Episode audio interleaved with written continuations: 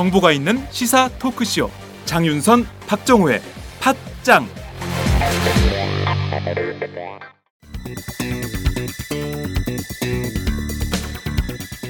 안녕하세요. 팟짱 애청자 여러분, 장윤선입니다. 여러분, 군불 침대라고 들어보셨습니까? 아, 이 침대는 난방 기능이 있는 침대인데요. 전기장판이나 돌판을 이용한 게 아니라 특이하게도 따뜻한 바람을 넣어서 특수 제작한 침대 매트리스입니다. 아, 그러니 여러분의 잠자리가 정말 훈훈하겠죠? 제일 큰 장점은 일단 잠자리에 들면 그 따뜻함이 마치 사람의 체온으로 데운 것처럼 자연스러운 느낌을 줍니다. 열선을 사용하지 않으니 당연히 화상이나 전자파 걱정도 없고요. 침대 내부 습도가 낮아서 진먼지 진드기 등도 번식하기 어렵습니다. 일교차가 큰 환절기에도 정말 유용하고요. 아, 여름에도 매트리스를 항상 뽀송뽀송하게 유지할 수 있습니다. 믿기 힘드시겠지만 전기요금도 정말 적게 나온다고 합니다. 전기장판, 온수매트에서 찾기 힘든 기분 좋은 따뜻함. 차원이 다른 따뜻함을 원하신다면 02-2245-3531, 02-2245-3531로 연락 주시면 상담과 구매가 가능합니다. 기분 좋은 따뜻함 군불 침대 팟짱 듣고 전화하셨다고 하면 구매하실 때 아주 좋은 일이 생깁니다.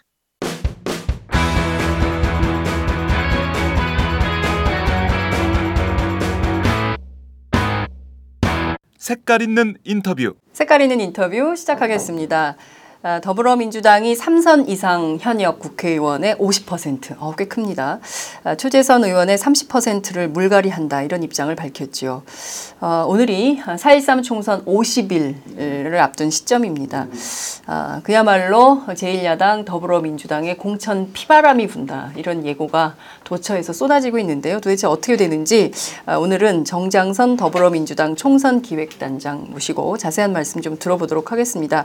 제가 방금 전 까지는 상암동 스튜디오에 있었는데요. 그 사이에 제가 아, 차를 타고 여의도 지금 더불어민주당 당사에 와 있습니다.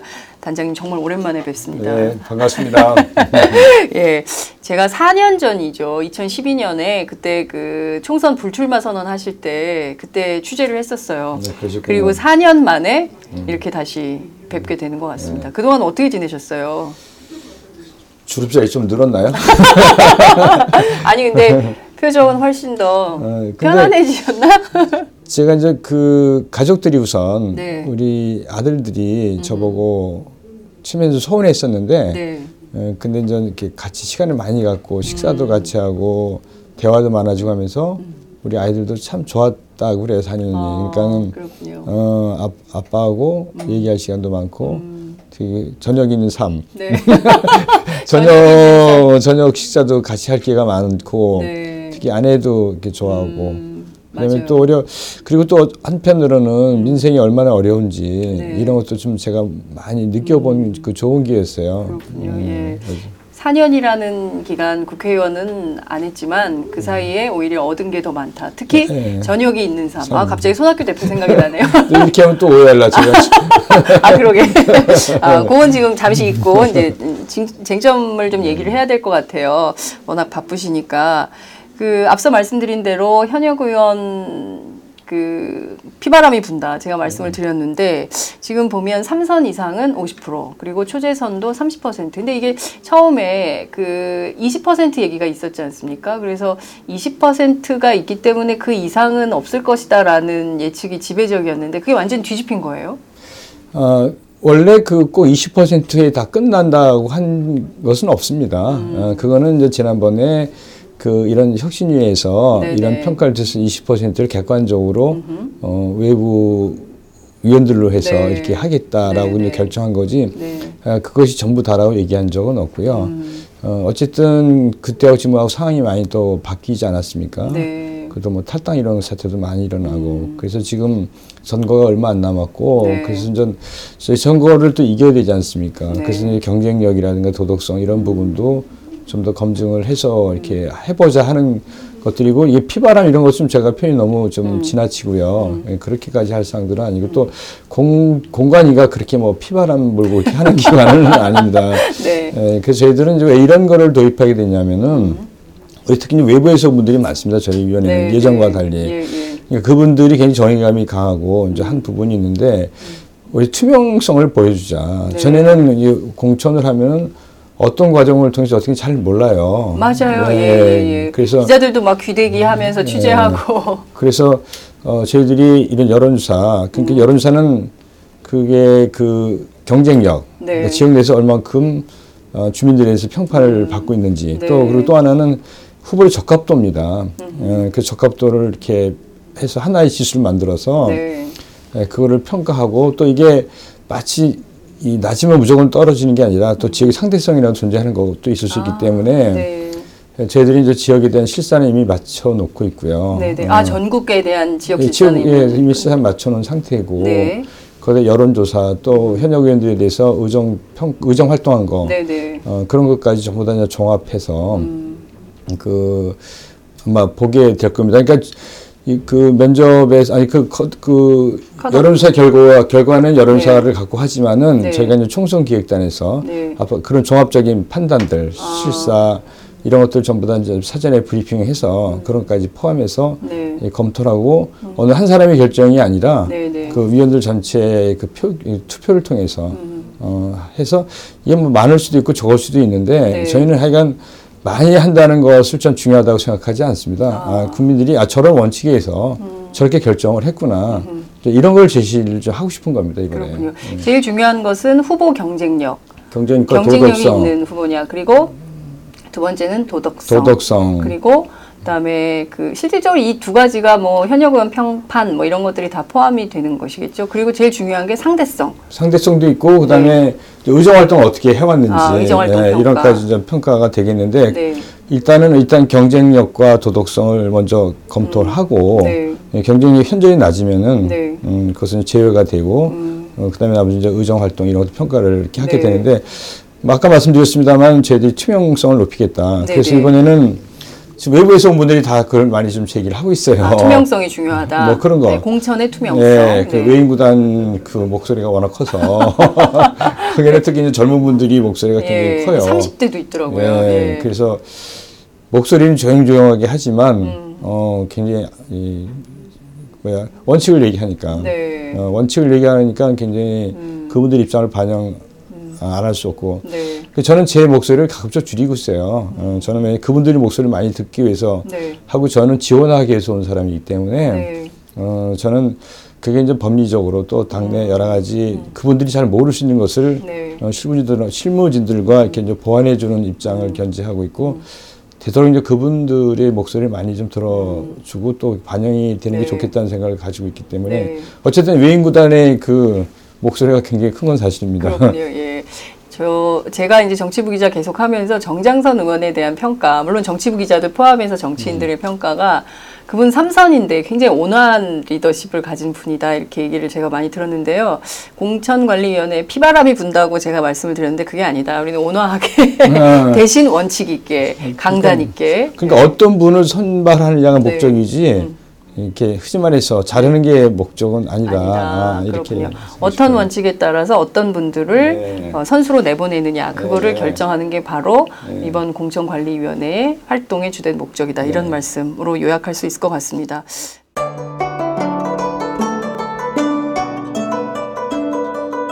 안녕하십니까.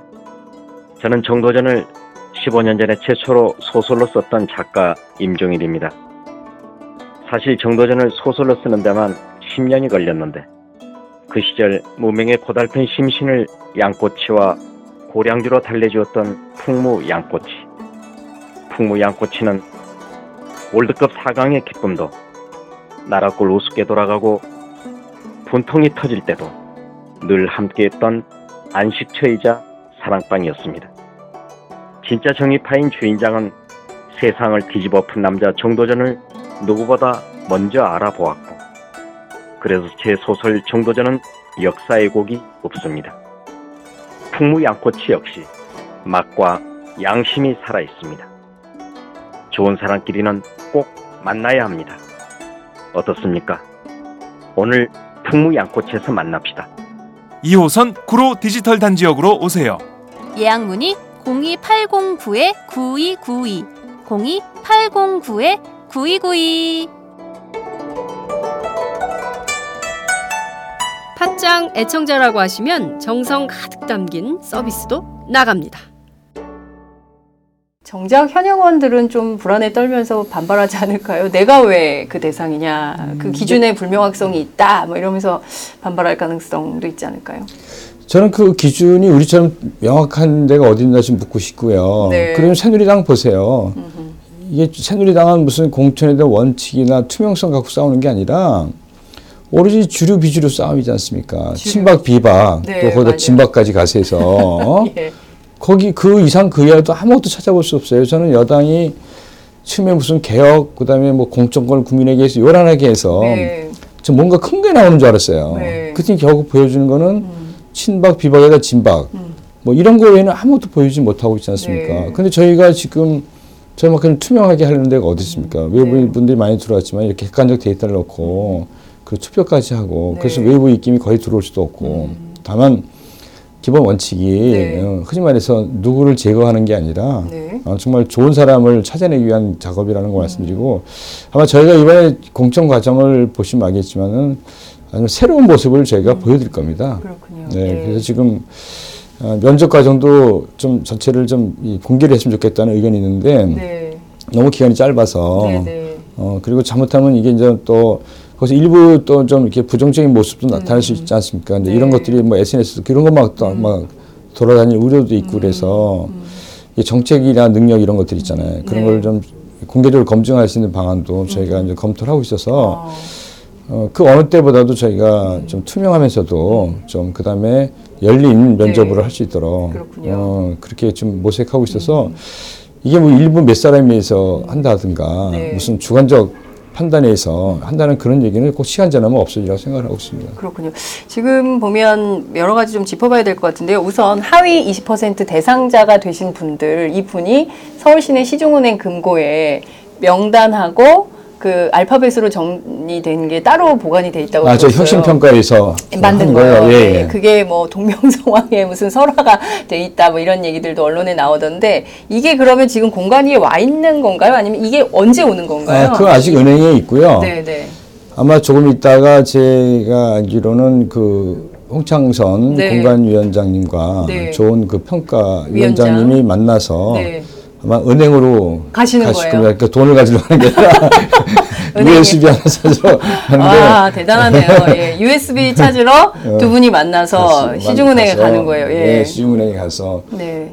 금고를 열고 네. 이렇게 하게 됐는데 네. 그게 그거는- 몇 시입니까 오늘? 아니, 그건 아직 두 분이 네, 만난다는 예, 것만 알고 있고, 예, 그러니까 예. 위원장님께 모든 걸 다.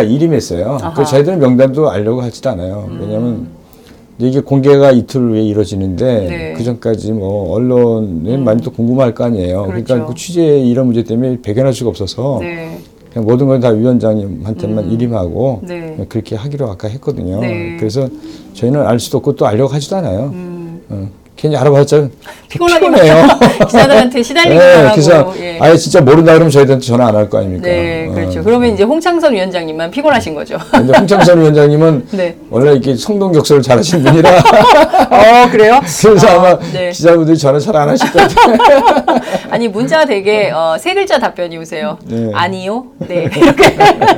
그런데 여하튼 그러면 오늘 중으로 그 USB가 전달이 되는 거네요. 공관 위원장님께 그렇죠? 예, 그러면 전달이 되고, 되고. 그다음에 이게 재심 기간이 있기 때문에 네. 이틀 동안 네. 그래서 아마 통보는 아마 하셔야 될 것 같아요. 오늘 중에 다 통보가 되는 거 아닙니까? 그래 재심 기간이 네. 귀하는 때문에 내년 총선, 그러니까 올 20대 총선에 출마하기 어렵다라는 내용이 개인에게 통보되는 날이잖아요. 오늘이. 뭐 그렇게 되리라 생각은 하고 네, 있습니다. 몇 시에 통보되는 건가요? 그건 모르죠 뭐. 네, 그건 위원장님이 알아서 하실 예, 거고. 그러니까 어, 합격이냐 불합격이냐 이제 개별 통지를 받게 되는 것이고 그 통지를 받으신 분들은 이제 출마가 어렵게 된다는 거는 개인적으로 이제 알게 되시는 거고 어, 이의를 제기하실 분들은 이틀 안에 재심을 하게 돼서 그 최종 결정이 이제 목요일에 되는 거네요. 그렇죠. 뭐 그때까지 재심이 없으면 그대로 이제 아마 확정되는 거고. 거고 재심을 하면 공간에서 재심을 하는데 네. 그건 또 어떻게 결론이 날지 모르겠습니다만 어쨌든 모레 중에 아마 발표될 때까지는 네. 그런 절차들이 마가, 마무리되지 않을까 그렇군요. 어, 이런 생각이 들고 네. 어쨌든 이 부분은 이제 앞에 혁신위에서 네, 예. 평가위원회에서 한 거기 때문에 네.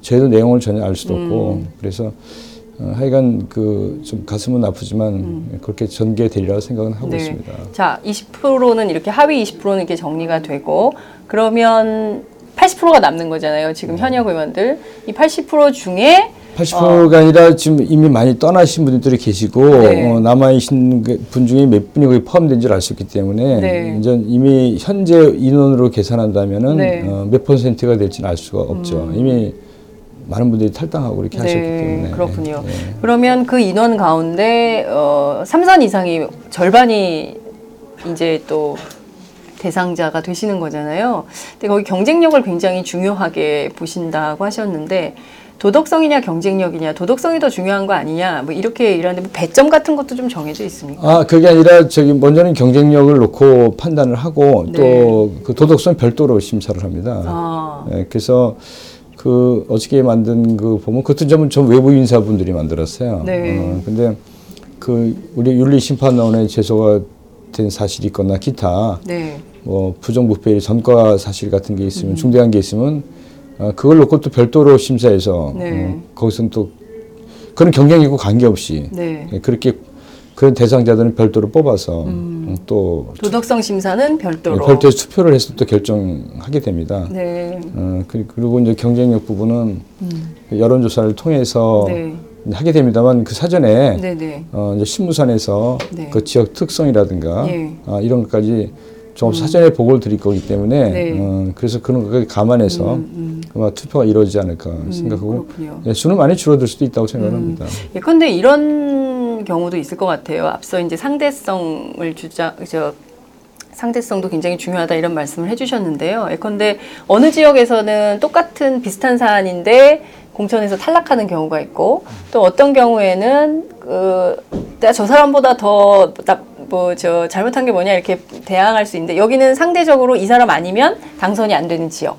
이어서 이 사람은 그 공천을 하는 뭐 이런 것에 대한 불공정 주장도 있지 않을까요? 그러니까 그거는 좀 지역 특성이 틀려서 어느 때는 뭐 단순 뭐 공천 후- 그러니까 신청한 데도 있고 네. 여러 명이 공 신청한 데도 있지 그렇죠. 않습니까? 그럼 그거 다 뭐 억울할 수도 있지 않습니까? 그러니까 그러네요. 어디는 단수 신청한 데는 그럼 왜 저긴 단수냐고 할 수는 없지 예, 않습니까? 예. 그래서 그런 이제 단수 특히 이제 단수 신청한 곳은 음. 어떤 진짜 대체할 후보가 있는지 네. 어, 그런 것까지도 검토가 돼야 되지 않을까. 이건 뭐 제 생각이고 네. 그런 것까지 다 이제 공간에서 네, 어떤 네. 논의가 있지 않을까 하는 생각이 듭니다. 그렇군요. 그러면 어찌됐든 굉장히 꼼꼼하고 깐깐한 심사를 어, 그- 그- 하게 되는 거네요. 그게 굉장히 중요하고 또 한 분의 일생 네. 또 어느 면에서는 그분 명예와도 관계, 관계가 되기 때문에 네. 예, 그런 절차를 저희들이 음. 좀 하려고 하고 또 예, 전에처럼 그 밀실에서 네. 어, 떻게 왜 이렇게 되는지 전혀 모르는 상황에서 음. 어, 하는 것과는 다른 방식이기 때문에 네. 어쨌든 그런 선의로 이번에 이렇게 한다. 네. 어, 그러니까 뭔가를 막 쳐내기 위해서 그런 것보다도 어, 투명성과 공정성 네. 어, 또 그러면서도 미래지향적인 방식을 보여주자. 네, 네. 네, 그렇게 하기 위해서 한 거라는 것을 이렇게 선의로 이해를 하시기 좀, 좀 저희들이 예, 고맙겠다는 말씀을 좀 드리고 그러군요. 싶어요. 예. 말씀하신 내용을 저희가 종합을 해보면 저희 시청자들께서도 아, 정말 새누리당하고 어, 대별되는 수준의 아주 그 깐깐한 후보들, 꼼꼼하게 검증된 후보들이 이번에 더불어민주당 총선 후보로 나설겠구나 이런 기대를 할 수 있을 것 같은데요. 이 공천에서 탈락하신 분들 이 국민의당으로 어, 입당할 가능성이 높다. 그 결국에는 이 당에서 탈락하거나 좀 어려움을 겪은 분들이 그 당으로 갈 경우에 결국에는 이게 판 자체가 별로 큰 차이가 없어지는 거 아니냐 이런 우려도 좀 있는데 그런 건 좀 어떻게 보세요? 아, 그건 뭐 결국 이제 그분들이 판단, 어, 예, 그분들이 판단하실 일이라고 생각을 이제 하고 있고요. 네. 뭐 저희는 이런 절차에 따라서 후보 선정하고 네. 어, 또 계속해서 음, my way 할 겁니다. my way. 그렇군요. 그 국민의당에서는 그 예컨대 이제 억울하게 뭐 당한 경우 어, 함께 할 용의가 있다 이런 입장을 피력한 바 있거든요. 그- 그렇게 되면 양당이 서로 경쟁하는 체제로 갈 수밖에 없지 않냐 이런 우려도 있어요. 아, 저는 뭐 국민의당에 대해서는 뭐 저는 어- 어떤 얘기도 하는 건좀 적절치 않다고 생각하고 있고요. 네, 네. 어, 저희 일을, 일을 잘하는 게 저는 저, 저희한테 주어진 책무라고 생각하고 있고, 어, 저희는 뭐 저희한테 주어진 책무를 열심히 하고 특히 이제 이번 선거 워낙 중요하지 않습니까? 네. 단순하게 정치 풍토를 바꾸는 것부터 시작해서 야당이 회생하느냐 네. 이대로 질이 멸련해서 여당이 저렇게 막 오만하게 독주하고 국정을 마음대로 막 하게 하는 또 그런 걸 또 만들게 할 거냐 하는 전 기로에 서 있기 때문에 어, 저희한테 주어진 사명감은 굉장히 크다. 음, 정치의 변화 또 어쨌든 이렇게 지금까지 이렇게 엉망인 국회 독주하고 저렇게 막 무질서한 정치판, 정치판을 네. 좀 새롭게 만드는 전 중대한 계기를 이번에 만들어야 된다는 각오를 갖고 있고 사명감이 있기 때문에 네. 네, 저희들은 그런 것을 기조로 해서 저희는 그냥 최선을 다할 생각입니다. 네. 어쨌든 오늘 굉장히 소중한 말씀을 저희가 들은 것 같습니다.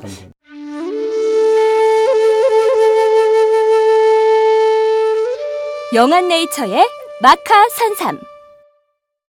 공중파 텔레비전에도 없고 인터넷 배너 광고 하나 없지만 팟캐스트 좀 들어봤다 하는 분들은 다 아는 마카 산삼. 진짜 유명해져서 유사 제품도 많아졌습니다. 이젠 마카 산삼으로 검색하면 너무 많이 나와요. 꼭 영한네이처로 검색해주세요.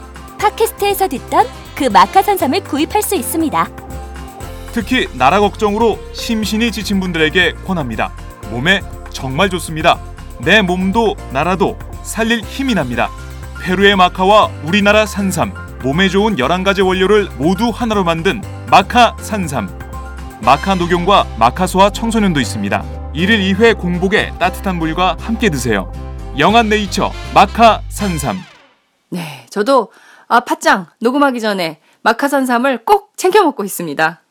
또 하나는 이 공천의 과정이 어떻게 되느냐, 앞으로 일정이 어떻게 되냐, 이것도 이제 시청자분들께서 굉장히 궁금한 텐데요. 하위 20% 이번 주에 정해져서 통보가 되고, 그러면 그 다음 단계는 어떻게 그러니까 우리가 컷오프라고 하는 평가에서 맞는 거는 저 오늘 중으로 아마 이제 전달들이 되지. 않을까 보고 예. 있고요. 그건 뭐 위원장님이 이제 판단해서 하실 일이고 네. 저희는 전 그 곧 면접을 실시하고 네. 어, 그리고 그 현역 의원들에 대해서 네. 어, 저 이미 발표한 대로 음. 절차를 밟아서 아마 다음 주 초까지는 일단 대략 어, 이런 절차를 마무리 지어야 되지 않나 이런 생각을 가지고 있습니다. 네. 그러면 적어도 다음 주 초반이 되면 공천에 대한 게 에, 이렇게 좀 확연하게 드러나는 그래 저희가 지금 그 외부 저기 원외부터 먼저 할 생각입니다. 원외부터요? 어, 원외 복수 지역, 단수 지역. 네. 어, 그렇게 해서 경선할 곳은 경선할 곳. 네. 바로 그냥 단수 공천할 곳, 단수 공천 정리하고. 네네. 어 그다음에 현역 의원은 좀 뒤에 음. 예, 하게 될 것 같아요. 그렇군요. 그러면 원외 지금 지역위원장 그리고 원외 계신 분들부터 예비 후보들부터 정리를 좀 해나가고 그 다음 단계로 네, 그 하겠습니다. 그렇군요.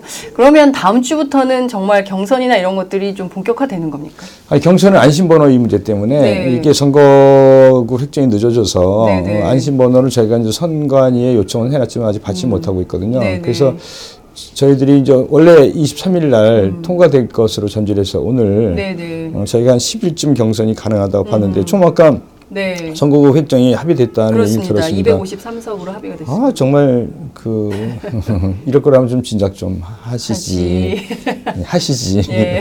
예, 그래서 경선은 이제 3월 10일경부터 들어가게 될 겁니다. 아. 준비 기간이 필요해요. 어떤 그러니까 그 선- 선관위에서 받아서 안심번호를 네. 또 우리가 그거를 자체적으로 네. 뭐 홍보하고 네. 또 준비를 해야 되는 기간들이 법적으로 네, 네. 이- 있기 때문에 네 네. 23일간이란 그 법적인 어, 기간. 예, 기간이기 때문에 네. 저희들부터 한 10일부터 저게 어. 좀 선거에서 약간씩 좀 단축하는 건 단축해 주겠다고 예, 했거든요. 예, 예. 그래서 제 실무선에서는 10일부터 다음 달 음. 네. 예, 경선이 가능하다고 하기 때문에 음. 이제 공천이 어느 정도 끝나고 나면은 저 경선 준비 네. 이런 거 들어가서 아하. 3월 10일부터 이제 경선에 들어갈 수 있도록 예. 차질 없이 없- 차질 없도록 그렇군요. 할 예. 생각입니다.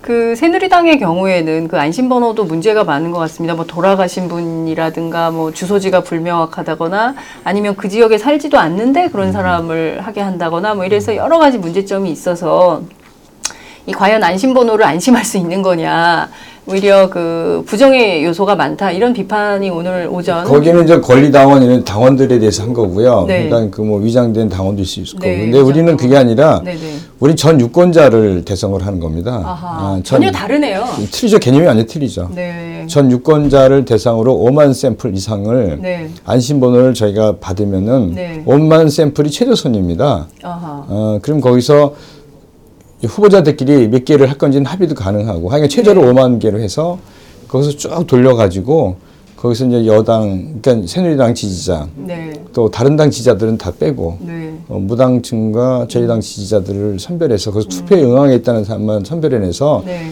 그러니까 그분들이 투표를 하는 거기 때문에 네. 네. 어, 저희들은 무슨 유령 번호가 있을 수 없죠. 본인들이 하겠다고 하는 사람만 하는 음. 하는. 거니까 예. 아, 유령 번호자는 아예 들어올 수가 없다. 들어올 수가 없죠. 예. 그다음에 그러니까 새누리당이나 이런 것도 들- 들어올 수가 없고 네. 이를테면 제가 어, 새누리당 지지자인데 어, 속이고 나는 민주당 지지자다 이렇게 하고 들어와서 역선택을 할 가능성. 근데 그런 게 굉장히 수가 적, 적을 수밖에 없는 게 저희 신문진도 그 부분 다 논의했는데 이게 네. 이제 안심번호를 통해서 누구인지를 알 수도 없고 네.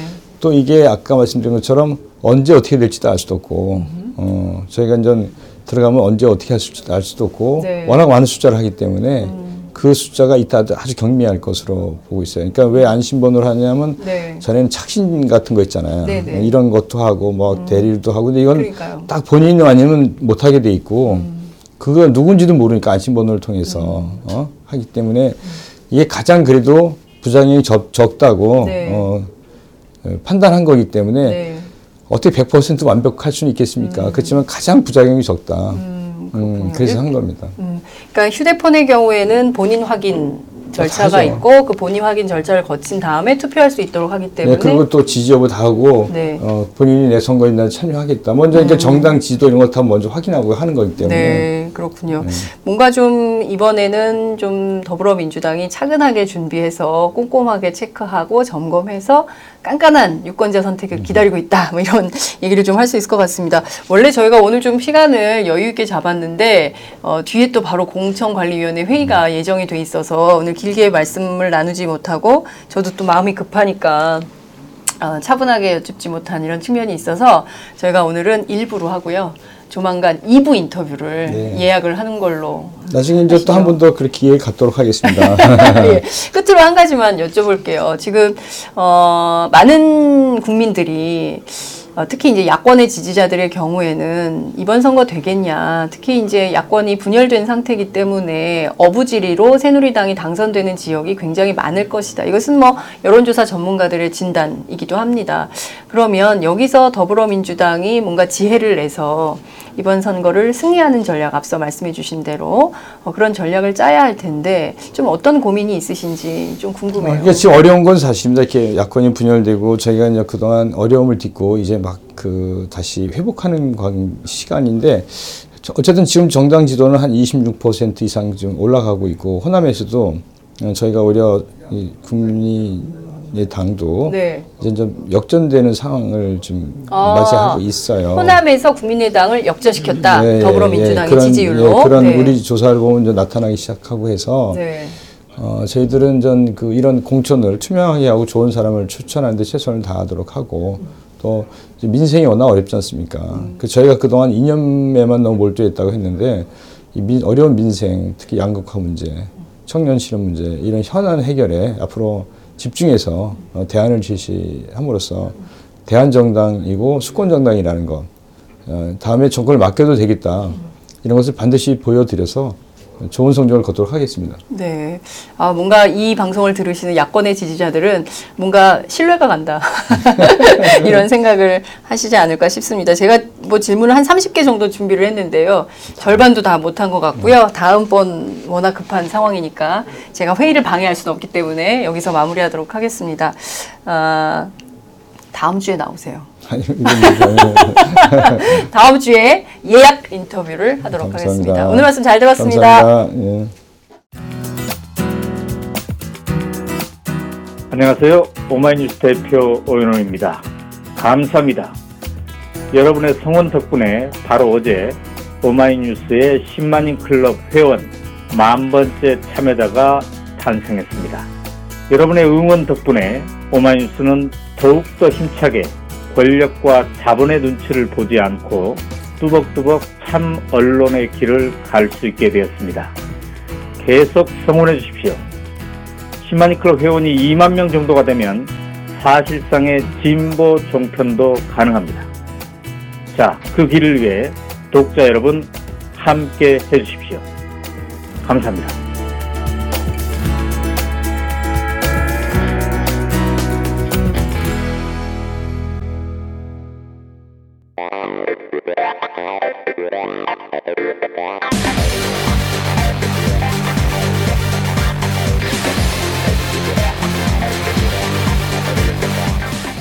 정보가 있는 시사 토크쇼. 장윤선, 박정호의 팟짱